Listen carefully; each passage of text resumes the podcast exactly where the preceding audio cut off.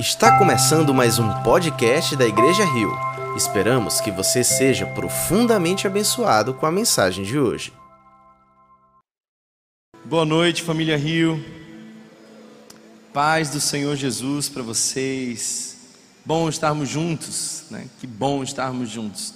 Quero convidá-los a um texto. Hoje eu gostaria de expor esse texto que está lá no livro de Daniel, no capítulo de número três.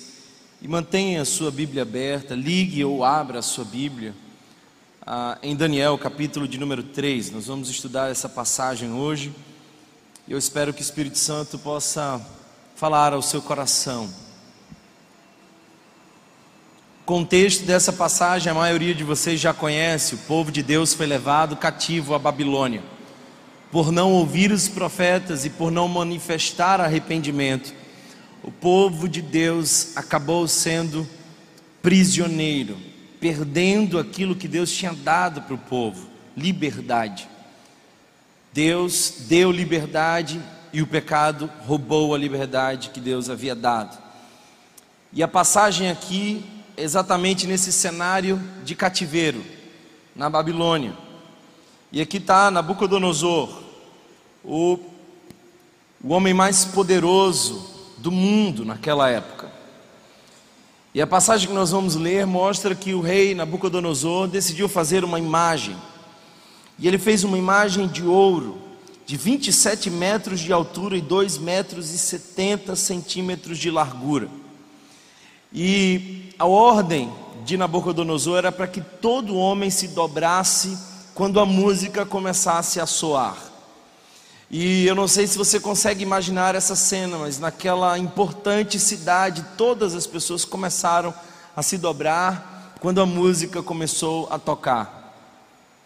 E um por um, todos foram baixando, e não foi difícil encontrar três que se negaram a se dobrar a um Deus, que não fosse o único e verdadeiro Deus. Aqueles homens manifestaram fidelidade. E por serem fiéis, foram notados. Aliás, eu penso, queridos irmãos, que não tem como você ser fiel a Jesus sem ser notado pelas pessoas. O fato é que todos os joelhos se dobraram diante daquela imagem feita por Nabucodonosor, menos aqueles três homens. E nós conhecemos bem o nome deles: Sadraque, Mesaque e Abednego. Você deve ter aprendido isso, quem sabe nas escolas infantis. Era pequeno quando eu vi essa história e ainda sou impactado pela profundidade daquilo que Deus tem para mim. E eu não tenho muito tempo para que nós leamos todo o contexto, portanto eu quero convidar vocês logo ao verso dezesseis. Nós vamos ler um pedaço da história. Já contextualizei para vocês o que estava acontecendo. Sadraque, Mesaque e Abednego foram chamados por Nabucodonosor, e a punição para quem não se dobrasse era a morte. E aqui estava uma ameaça clara, e é exatamente isso que acontece. Eles são encaminhados para a morte. Verso dezesseis: Sadraque, Mesaque e Abednego responderam ao rei: ó Nabucodonosor, não precisamos defender-nos diante de ti. Se formos atirados na fornalha em chamas, o Deus a quem prestamos culto pode livrar-nos, e ele nos livrará das tuas mãos, ó rei. Mas se ele não nos livrar, saiba, ó rei, que não prestaremos culto a teus deuses, nem adoraremos a imagem de ouro que mandastes erguer. A ameaça para quem não se dobrasse diante daquele ídolo era a morte. Eles pagariam com a morte a fidelidade, a firmeza da sua fé. Não é diferente hoje. Muitos cristãos em outros lugares, em outras nações, ainda pagam com a própria vida por crerem em Deus e se manterem fiéis em lugares onde a sua fé é perseguida. E é interessante que Sadraque, Mesaque e Abednego, eles não, eles não tinham certeza que seriam livrados, mas tinham certeza que Deus podia livrar. Eles não tinham convicção plena de que havia ali uma, um grande livramento esperando por eles. Eles consideravam que poderiam morrer, mas eles consideravam totalmente que Deus poderia fazer algo grande. Essa é a certeza e a incerteza que todos nós temos em momentos difíceis da nossa vida. Eu lembro em algumas situações de eu esbarrar na impossibilidade humana. Meu filho, por exemplo, ficou internado na U T I por duas semanas, um problema grave, ninguém entendia o que estava acontecendo, algumas cirurgias, e eu senti que eu estava esbarrando na impossibilidade humana. Eu era tomado de uma dor enorme, e eu sabia que Deus podia fazer alguma coisa, mas eu não tinha certeza se Ele ia fazer. Não sei se você já experimentou essa realidade. O fato é que eles entraram na fornalha assim. E eu quero que você pense a fornalha como um grande espaço incendiado, e o texto nos fala que a fornalha foi aquecida sete vezes mais do que o comum, para garantir que aqueles homens morreriam como exemplo para os demais. Então acompanhe comigo o texto. Verso dezoito diz: mas se ele não nos livrar, saiba, ó rei, que não prestaremos culto aos teus deuses, nem adoraremos a imagem de ouro que mandastes erguer. Nabucodonosor ficou tão furioso com Sadraque, Mesaque e Abednego, que o seu semblante mudou. Deu ordens para que a fornalha fosse aquecida sete vezes mais que de costume, e ordenou que alguns dos soldados mais fortes do seu exército amarrassem Sadraque, Mesaque e Abednego e os atirassem na fornalha em chamas. Note que eles foram amarrados, mas não foi por qualquer um, foi pelos soldados mais fortes. Eles estavam devidamente impossibilitados, amarrados e completamente presos. E os Verso vinte diz: e ordenou que alguns dos soldados mais fortes dos seus exércitos amarrassem Sadraque, Mesaque e Abednego e os atirassem na fornalha em chamas. E os três homens, vestidos com seus mantos, calções, turbantes e outras roupas, foram amarrados e atirados na fornalha extraordinariamente quente. A ordem do rei era urgente, e a fornalha estava tão quente que as chamas mataram os soldados que levaram Sadraque, Mesaque e Abednego, e estes caíram amarrados. Note que o texto faz uma ênfase repetitiva: eles estavam amarrados. Diversas vezes o texto faz questão de dizer: eles estavam amarrados. E estes caíram amarrados dentro da fornalha em chamas. Mas logo depois, o rei Nabucodonosor, alarmado, levantou-se e perguntou aos seus conselheiros: não foram três os homens amarrados que nós atiramos no fogo? Eles responderam: sim, ó rei. E o rei exclamou: olhem, estou vendo quatro homens de desamarrados e ilesos, desamarrados e ilesos, andando pelo fogo, e o quarto se parece com o filho dos deuses. Então Nabucodonosor aproximou-se da entrada da fornalha em chamas e gritou: Sadraque, Mesaque e Abednego, servos do Deus Altíssimo, saiam, venham aqui. E Sadraque, Mesaque e Abednego saíram do fogo. Os sátrapas e os prefeitos, os governadores e os conselheiros do rei se ajuntaram em torno dele e comprovaram que o fogo não tinha ferido o corpo deles.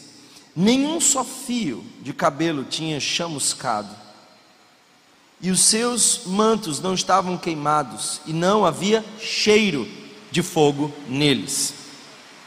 Disse então Nabucodonosor: louvado seja o Deus de Sadraque, Mesaque e Abednego, que enviou o seu anjo e livrou os seus servos. Eles confiaram nele, desafiaram a ordem do rei, preferindo abrir mão da sua vida a prestar culto e adorar a outro Deus que não fosse o seu próprio Deus. Por isso eu decreto que todo homem de qualquer povo, nação e língua que disser alguma coisa contra o Deus de Sadraque, Mesaque e Abednego, seja despedaçado e sua casa seja transformada em montes de entulhos, pois nenhum outro Deus é capaz de livrar alguém dessa maneira. Vou repetir essa última frase, e eu espero que você, se esteja, se está acordado, ah, possa glorificar o Senhor. Olha só, a constatação do rei é exatamente essa: pois nenhum outro Deus é capaz de livrar alguém dessa maneira. Amém, amém. Gente querida, eu penso que o movimento evangélico tem feito uma propaganda enganosa. É claro que há muitas exceções, mas eu diria que uma significativa parte do movimento evangélico tem feito uma propaganda enganosa, tem oferecido uma coisa que não pode de fato ofertar. Não é raro acontecer de encontrar em alguns lugares uma placa que diz assim: pare de sofrer. E essa placa na frente da igreja pretende atrair pessoas que sofrem.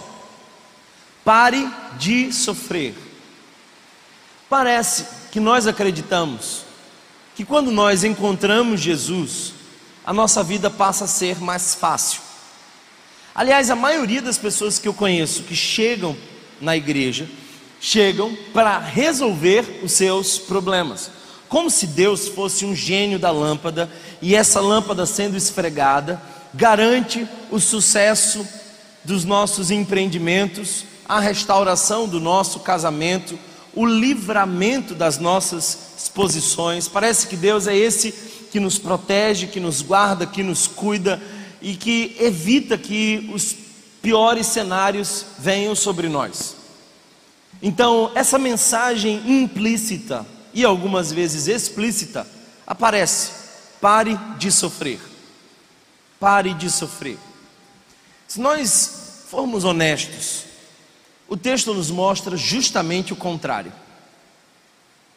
Esses três homens sofreram mais por terem a fé que tinham. Aliás, em nenhum lugar nós vemos essa promessa vinda de Jesus para nós. A fé cristã não é a suspensão da realidade humana. Nós não estamos isentos das fornalhas da vida. Os problemas acontecem conosco, como acontecem lá fora, e eu diria que por vezes acontecem conosco de maneira mais intensa do que lá fora, porque nós em alguns momentos, se estamos na direção de Deus, somos os alvos do diabo. Então, a fé cristã não é essa suspensão. Nós vamos sofrer, nós vamos passar por provações, e eu até diria para você, porque o texto me sugere isso: se você for fiel a Deus, vai passar por alguns problemas que não passaria se não fosse fiel.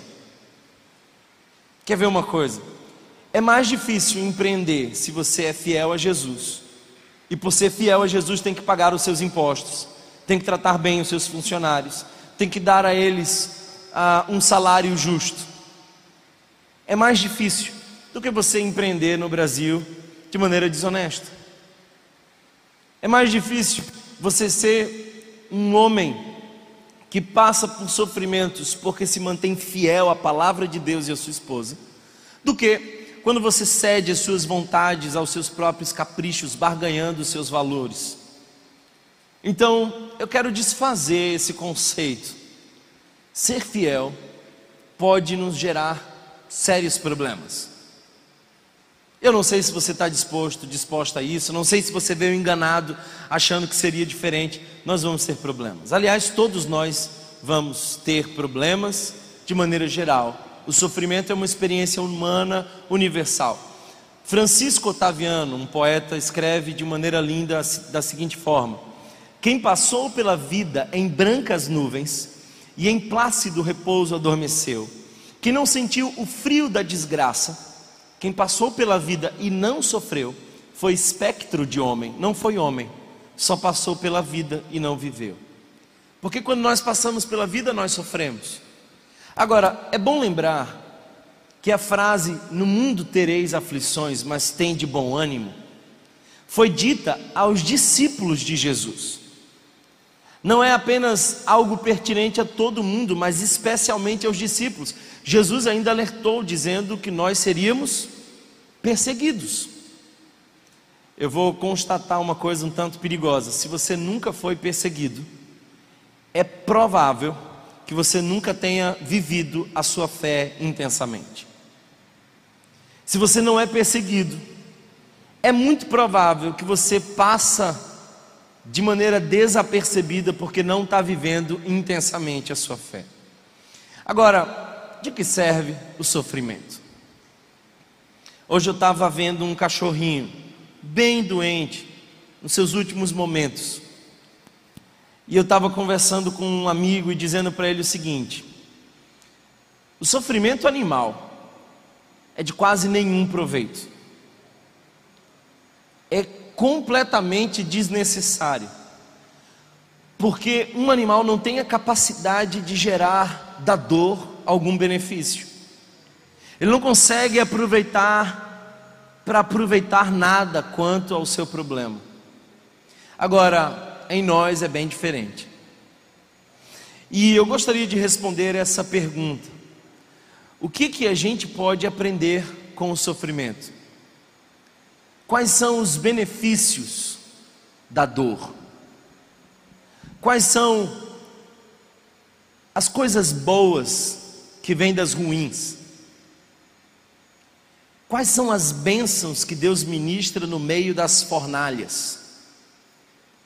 Por que que a fornalha em algum momento pode nos ser útil? O nosso sofrimento pode de algum modo ter proveito. Eu quero responder essa pergunta com você. E eu não sei se você sofre, mas certamente já sofreu e certamente voltará a sofrer. Isso não é uma profecia pessimista, é uma garantia que a vida humana nos dá. Todos nós vamos em algum momento sofrer. Então, mesmo que você não esteja nesse momento passando por um período de sofrimento, eu quero que você preste muita atenção, porque esse conteúdo que nós vamos ver pode preparar você para os cenários difíceis que virão um dia, e você pode passar por eles de uma maneira melhor. Por que sofremos? Por que sofremos?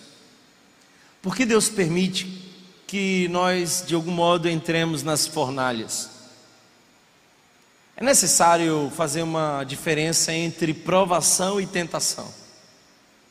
Provação vem dos cenários em volta, não tem a ver conosco, nós inclusive desejaríamos evitá-las, mas muitas vezes elas são inevitáveis, elas batem a nossa porta, não poupa ninguém. Tentação não tem uma origem externa, tem uma origem interna. É o nosso coração corrompido, é a nossa natureza inclinada ao pecado. Portanto, você nunca será tentado da parte de Deus, mas será provado por Deus.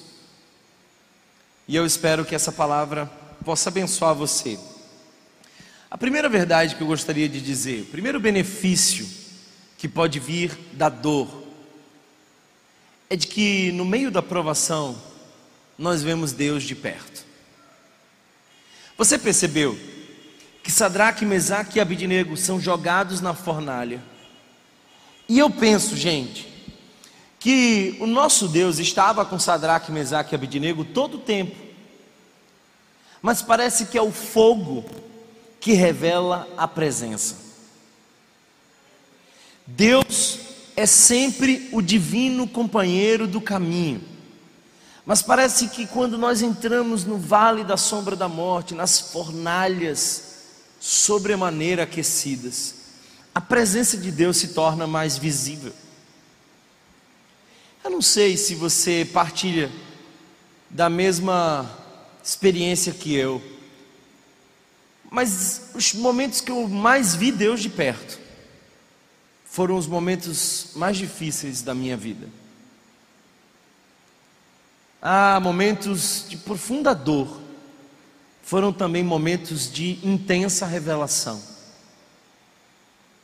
Sadraque, Mesaque e Abednego só viram a Deus quando foram lançados dentro da fornalha, o que nos dá uma consciência de que nós sofremos, mas não sofremos sozinhos. A primeira verdade que eu preciso dizer para você é essa: o fogo revela a imagem do divino companheiro. A fé cristã não torna a vida mais fácil, mas certamente torna a vida mais esperançosa. Nós não vivemos mais fácil, mas vivemos mais cheio de esperança. Somos capazes de entrar dentro da fornalha e reagir de maneira totalmente diferente. Eu já vi pessoas no leito da morte com um coração sereno, porque sabiam que não estavam sozinhas. O fogo revela a presença de Deus. E foi nos momentos mais difíceis da minha vida que Deus se fez mais visível. Se você está passando por um período de provação, talvez esse seja um ótimo momento para que Deus se revele a você. Seja um ótimo momento para você perceber Deus. Eu penso que às vezes as coisas são difíceis, tornam-se impossíveis, e então Deus aparece. Porque nos cenários mais difíceis, parece que quando a coisa não é mais possível de se resolver com as nossas mãos, Ele aparece. E é interessante porque Ronaldo Lindório, certa vez, contou de uma canção que a igreja em Gana cantava. E a letra dessa canção me marcou por anos. E a letra dessa canção que os nossos irmãos cantavam lá em Gana era a seguinte: não vivemos para celebrar o sofrimento, nem também para chorar, mas quando ele vier choraremos no sofrimento a Deus. No sofrimento a, a Deus. E ele diz assim: não cremos na dor sem Deus, não cremos na dor sem Deus. Deixa eu convidar você a fazer desse refrão a convicção do seu coração. Porque às vezes, meu querido, você vai entrar na fornalha, mas não creia na dor sem Deus. No sofrimento há Deus. E Deus poderá ser revelado para nós de maneira muito mais intensa, sublime, poderosa, em momentos difíceis. Eu não sei se você está passando por algum momento difícil, mas eu quero te animar com essa palavra. Não esqueça, a vida cristã não é mais fácil, mas é mais esperançosa. Não há dor sem Deus. A segunda verdade, o segundo benefício que eu gostaria de mencionar para vocês, que vem da dor, da provação, são esses lucros do prejuízo. A segunda é que nós somos aperfeiçoados no sofrimento. Em primeiro lugar, a provação nos revela Deus, mas em segundo lugar, a provação nos aperfeiçoa. Talvez seja essa a razão pela qual Daniel, que muito provavelmente escreve essa passagem, faz questão de mencionar várias vezes que esses homens estavam presos, amarrados, acorrentados, agrilhoados. Esses homens não tinham liberdade. E eles são lançados na fornalha, presos. Mas quando a gente olha para a fornalha, os vê caminhando livremente. Eu penso que o sofrimento é pedagógico, é terapêutico, nos faz crescer. Eu, aliás, preciso dizer uma coisa para você. Preste atenção nisso. Você pode sofrer sem crescer, mas não pode crescer sem sofrer. Você pode sofrer sem experimentar nenhum benefício da dor.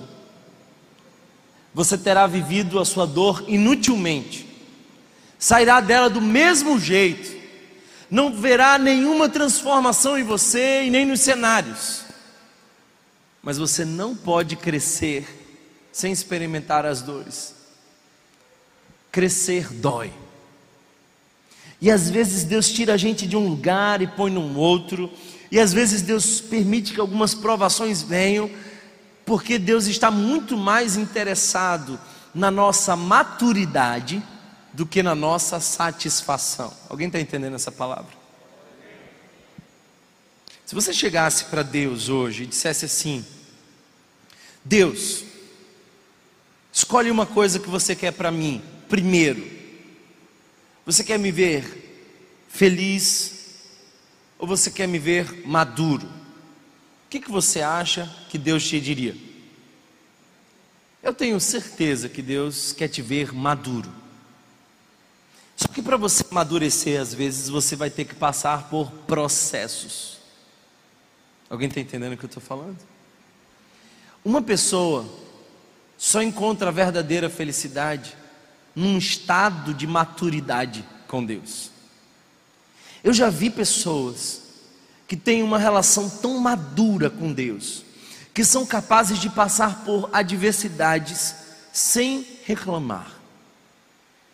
Mas eu já vi muitos filhos mimados, que celebram quando a bênção chega, mas no dia da dor perguntam onde Deus está. Deus quer te fazer maduro. Deus quer te aperfeiçoar. Você precisa crescer. Você precisa experimentar outras realidades. Frequentemente Deus nos tira de cenários. Frequentemente Deus nos tira do controle. Frequentemente Deus nos testa.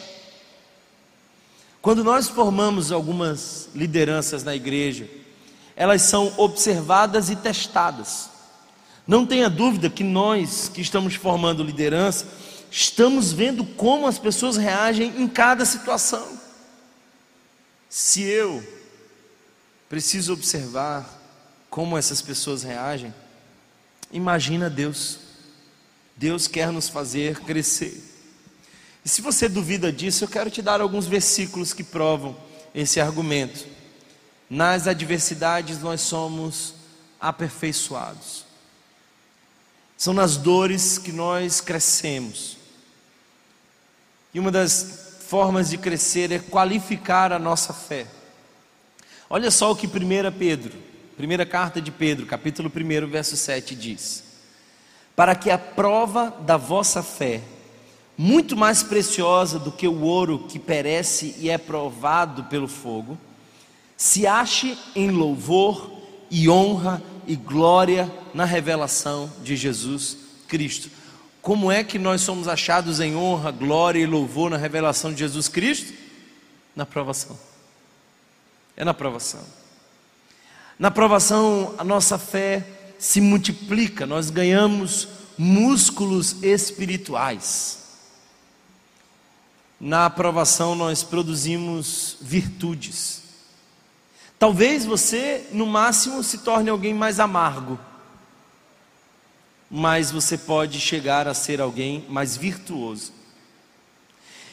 Entenda, Deus sempre está mudando alguma coisa. Escute isso.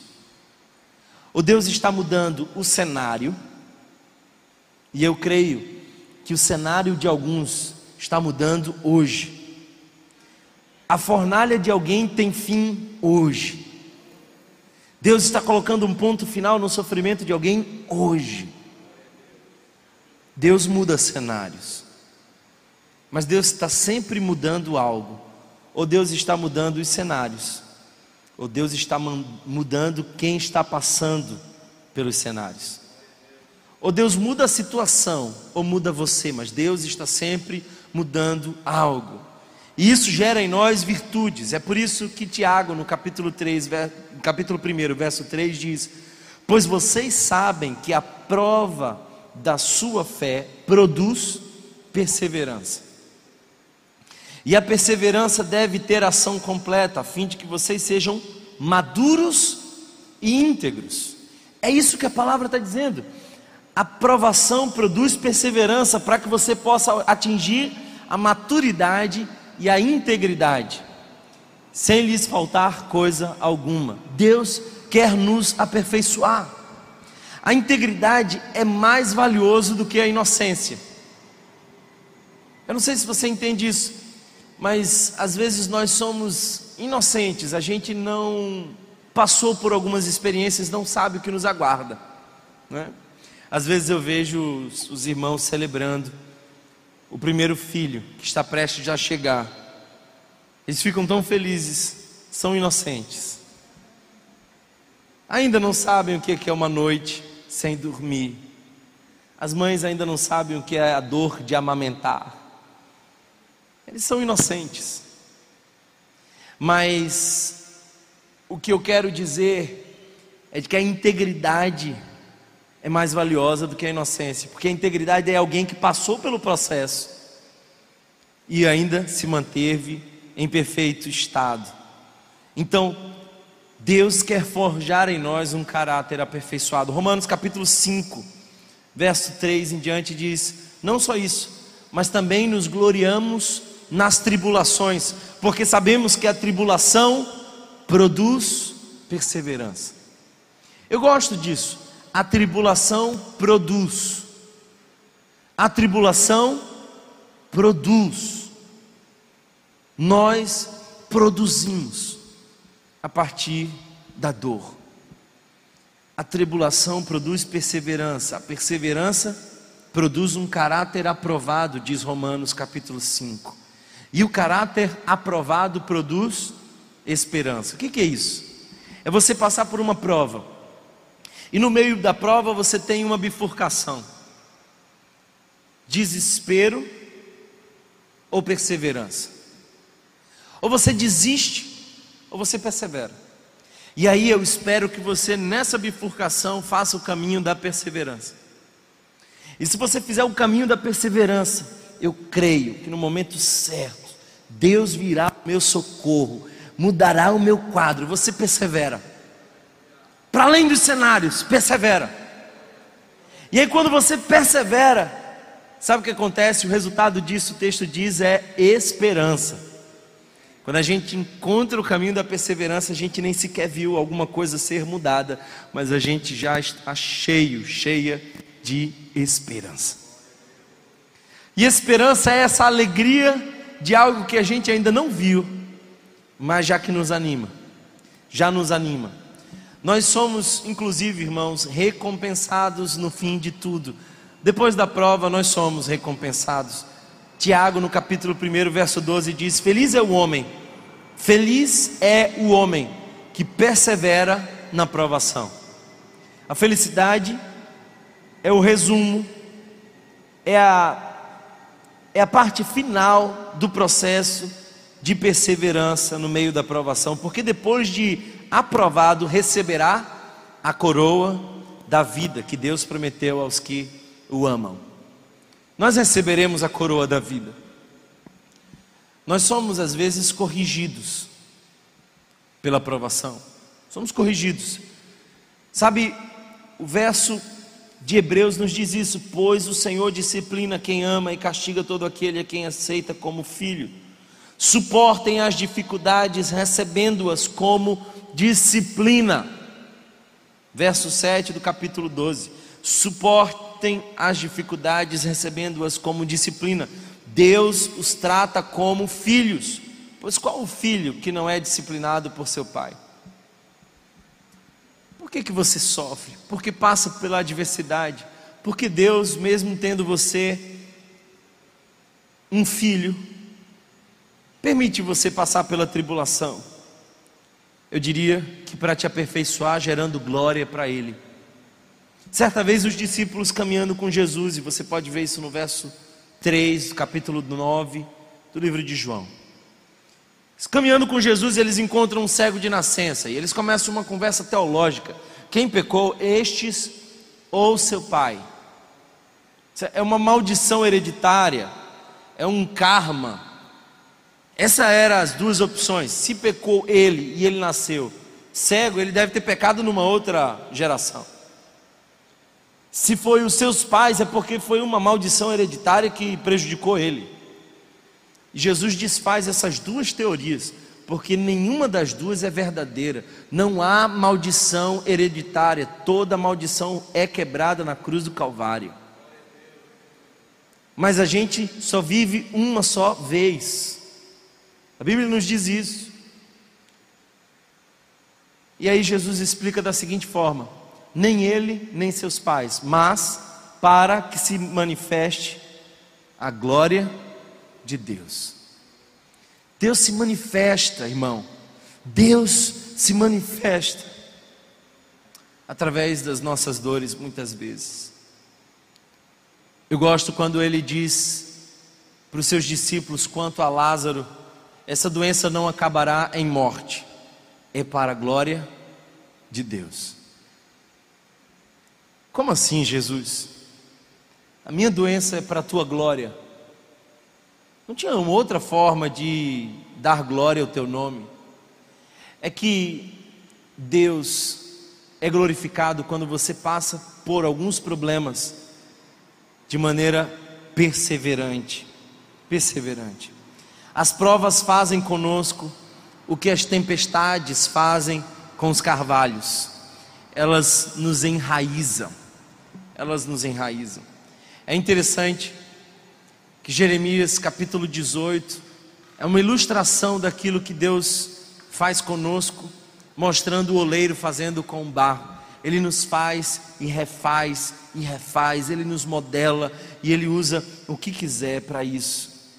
Charles Spurgeon tinha uma frase interessante, ele dizia que era muito mais devedor do fogo, do martelo e da lixa de Deus do que qualquer outro instrumento na oficina de Deus. Do fogo, da lixa e do martelo.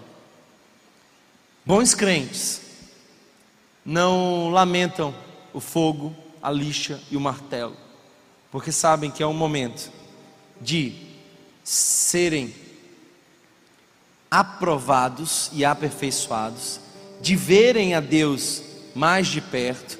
Mas por último, eu gosto disso, a aprovação produz testemunho. Testemunho. Se você observa o verso vinte e oito, você vai ver que há aqui uma manifestação de alguém que viu a Deus. Sadraque, Mesaque e Abednego dão testemunho. E Nabucodonosor diz: louvado seja o Deus de Sadraque, Mesaque e Abednego, que enviou o seu anjo e livrou os seus servos. Deixa eu te dizer uma coisa: a tua dor pode ser só sua, mas o teu, o teu testemunho nunca será só para você. Talvez ninguém possa partilhar o câncer que você tem, mas todo mundo vai se alegrar com a cura que você recebeu. Sabe, às vezes Deus nos dá alguns problemas para dar a outros a solução. Em algum momento, quem sabe, algumas pessoas vão olhar para você e dizer: louvado seja o Deus de Amaral, de Patrícia, de Lucas, de Dani, de Tiago. Louvado seja o Deus deles. Então a provação produz testemunho. Uma coisa, queridos irmãos, eu vi aqui à frente e dizer que Deus faz milagres. A outra coisa é eu dizer para vocês que essa semana Deus assinou um documento e nos deu como igreja uma grande vitória. Quando o problema apareceu, era só meu, eu que tinha que resolver. Mas quando o milagre chegou, é de todos nós. Às vezes Deus permite que nós passemos por algumas situações para nos dar um testemunho. Por isso não pare de contar das maravilhas de Deus. Não cesse de comunicar aquilo que o Senhor tem feito na sua vida. Se Deus fez grandes coisas para você, não veja isso de maneira egoísta. Deixe Deus ser visto no meio da sua dor. Às vezes nós somos surpreendidos com notícias tão dolorosas. Uma delas, há alguns meses atrás, foi uma jovem dessa igreja que diversas vezes me recebeu na integração com um sorriso aberto. Trinta e poucos anos de idade, solteira, sem filhos. E num exame de rotina, um câncer. E essa não foi a primeira vez que isso aconteceu. E a gente briga com Deus. Mas Senhor, logo uma jovem fiel, logo uma jovem que te serve tanto, que é tão útil no teu reino. Ah Senhor, por que que não foi com outra pessoa que, que merecesse? Aí a gente vai vendo como um crente passa pela dor. E o sofrimento que era só dela gera um testemunho que é nosso. Ninguém sabia pelo que ela estava passando, mas a gente via ela passando. E quando a gente via ela passando, nós éramos edificados. Eu tomei uma decisão. Eu não vou desperdiçar nunca o meu câncer. Porque o meu problema de hoje pode ser o testemunho que vai tocar a sua vida amanhã. A restauração que Deus faz hoje na minha vida pode ser exatamente a palavra de esperança que despertará uma mudança na tua amanhã. Nabucodonosor levanta e diz: louvado seja o Deus de Sadraque, Mesaque e Abednego. Sabe, irmãos, nós precisamos olhar para as nossas dores, provações, sofrimentos, e entendendo que eles têm um propósito. Um propósito. José passa por toda uma trajetória de sofrimento. E aí quando ele se torna o governador do Egito e encontra os irmãos que o traíram, ele diz assim: não se perturbem, o mal que vocês me fizeram, Deus transformou em bem. A pergunta filosófica mais incômoda para mim durante vários anos foi: se Deus é bom e poderoso, por que Ele não acaba com o sofrimento? Se Deus fosse só poderoso, mas não fosse bom, está justificado o sofrimento não ter terminado. Ele não é bom. Se Deus fosse só bom, mas não fosse poderoso, está justificado. Ele queria acabar, mas não era possível. Então, se Deus é bom e poderoso, por que Ele não acaba com o sofrimento?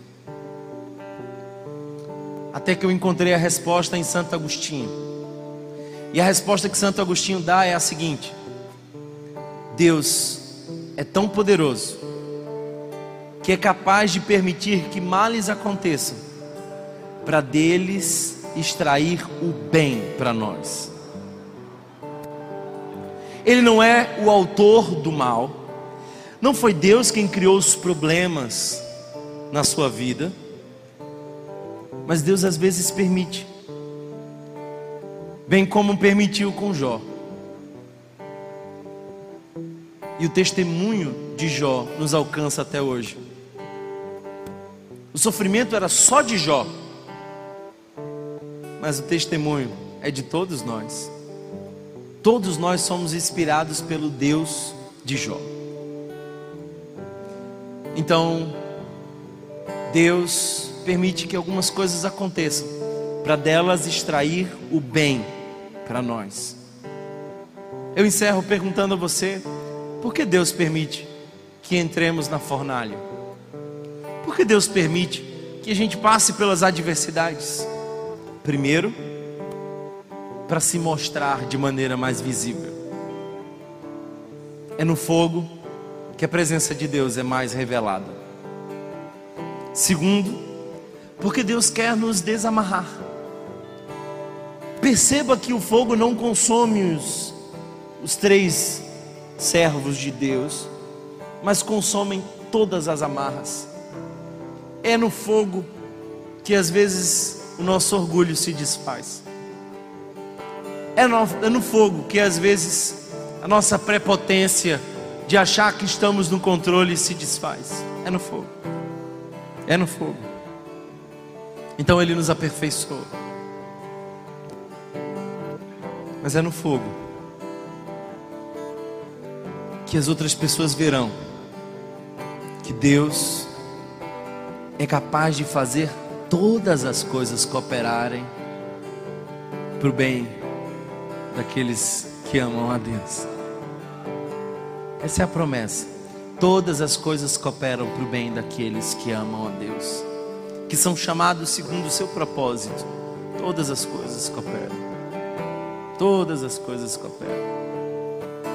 Eu teria mil histórias para contar. Várias delas me vêm à mente, mas são algumas tragédias que abrem portas maravilhosas. Eu lembro que uma vez eu entrei em crise. Eu fui aconselhar uma pessoa, meu violão estava dentro do carro, o carro estacionado na porta da igreja. Eu fui aconselhar uma pessoa. E aí, quando eu saio, meu carro tinha sido arrombado, tinham levado o meu violão que eu tinha juntado há, durante muito tempo a grana para comprá-lo. Eu falei, Senhor, eu estou fazendo a tua obra, aí agora me roubam um violão, vou ficar sem violão. Semana que vem eu vou tocar numa conferência, vem um povo de fora, eu é que estava escalado na música, e como é que eu vou ficar agora, Senhor? Meu violão, o máximo que eu consegui comprar.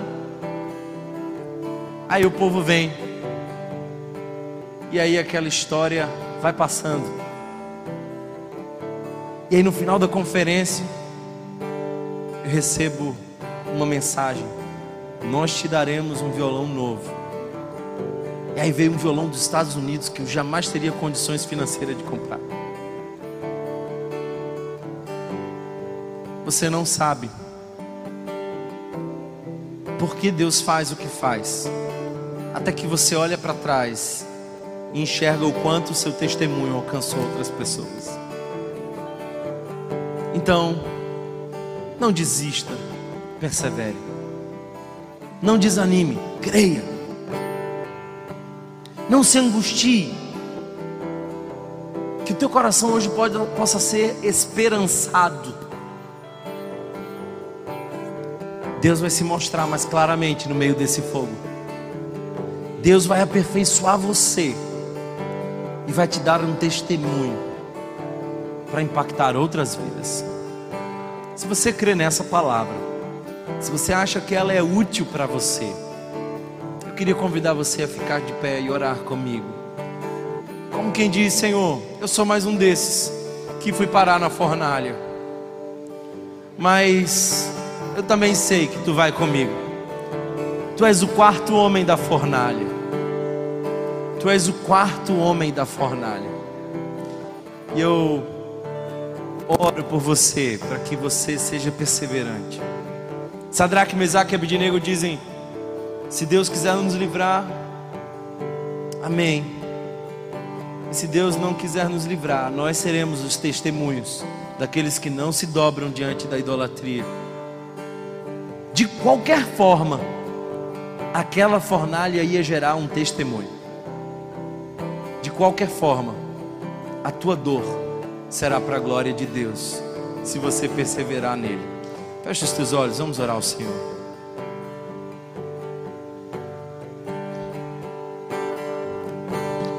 Senhor Deus, nós cremos que não há sofrimento sem Deus, não há dor sem Deus. Tu és o quarto homem da fornalha. Nós não queremos desperdiçar o nosso câncer, nós não queremos desperdiçar os nossos problemas.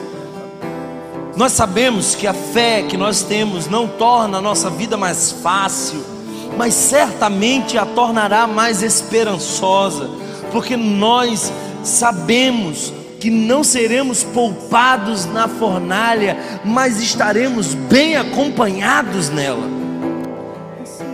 E é no meio das dores mais profundas da nossa alma que Tu se revela para nós, e nós vemos claramente os Teus milagres. Nós vemos a Tua obra sobre a nossa vida, Senhor. A Tua mão fica mais clara no fogo. Então queremos, Senhor, ver a Tua glória. Nós também queremos ser para a Tua glória. Portanto, aperfeiçoa em nós. Desfaz, Senhor, o nosso orgulho, assim como Naamã, que teve que mergulhar sete, sete vezes no rio, que nem era dos melhores. Senhor, desfaz os nós da nossa alma, quebra-nos, humilha-nos, tira de nós o orgulho, nos faz pessoas mais maduras, aperfeiçoa em nós, que a gente cresça. Não permita que nós passemos pelo sofrimento sem crescimento. Isso seria sofrer inutilmente. E só os animais sofrem inutilmente. Eu oro, Senhor, para que a nossa dor seja um dia dotada de propósito, e que a gente possa acompanhar outras pessoas, cuidar de outras pessoas, alcançar outras pessoas com aquilo que Tu fez em nós e por nós. Então, Senhor, que esses três propósitos da fornalha sejam cravados em nosso coração. Na fornalha nós vemos a Deus, somos aperfeiçoados e Deus será visto através de nós. Esse é o desejo, Senhor, do nosso coração, é a nossa fé, é a nossa esperança. Portanto, anima-nos. Nessa noite, anima-nos, Senhor. Amém. Se você foi abençoado por essa mensagem, compartilhe com alguém, para que de pessoa em pessoa alcancemos a cidade inteira.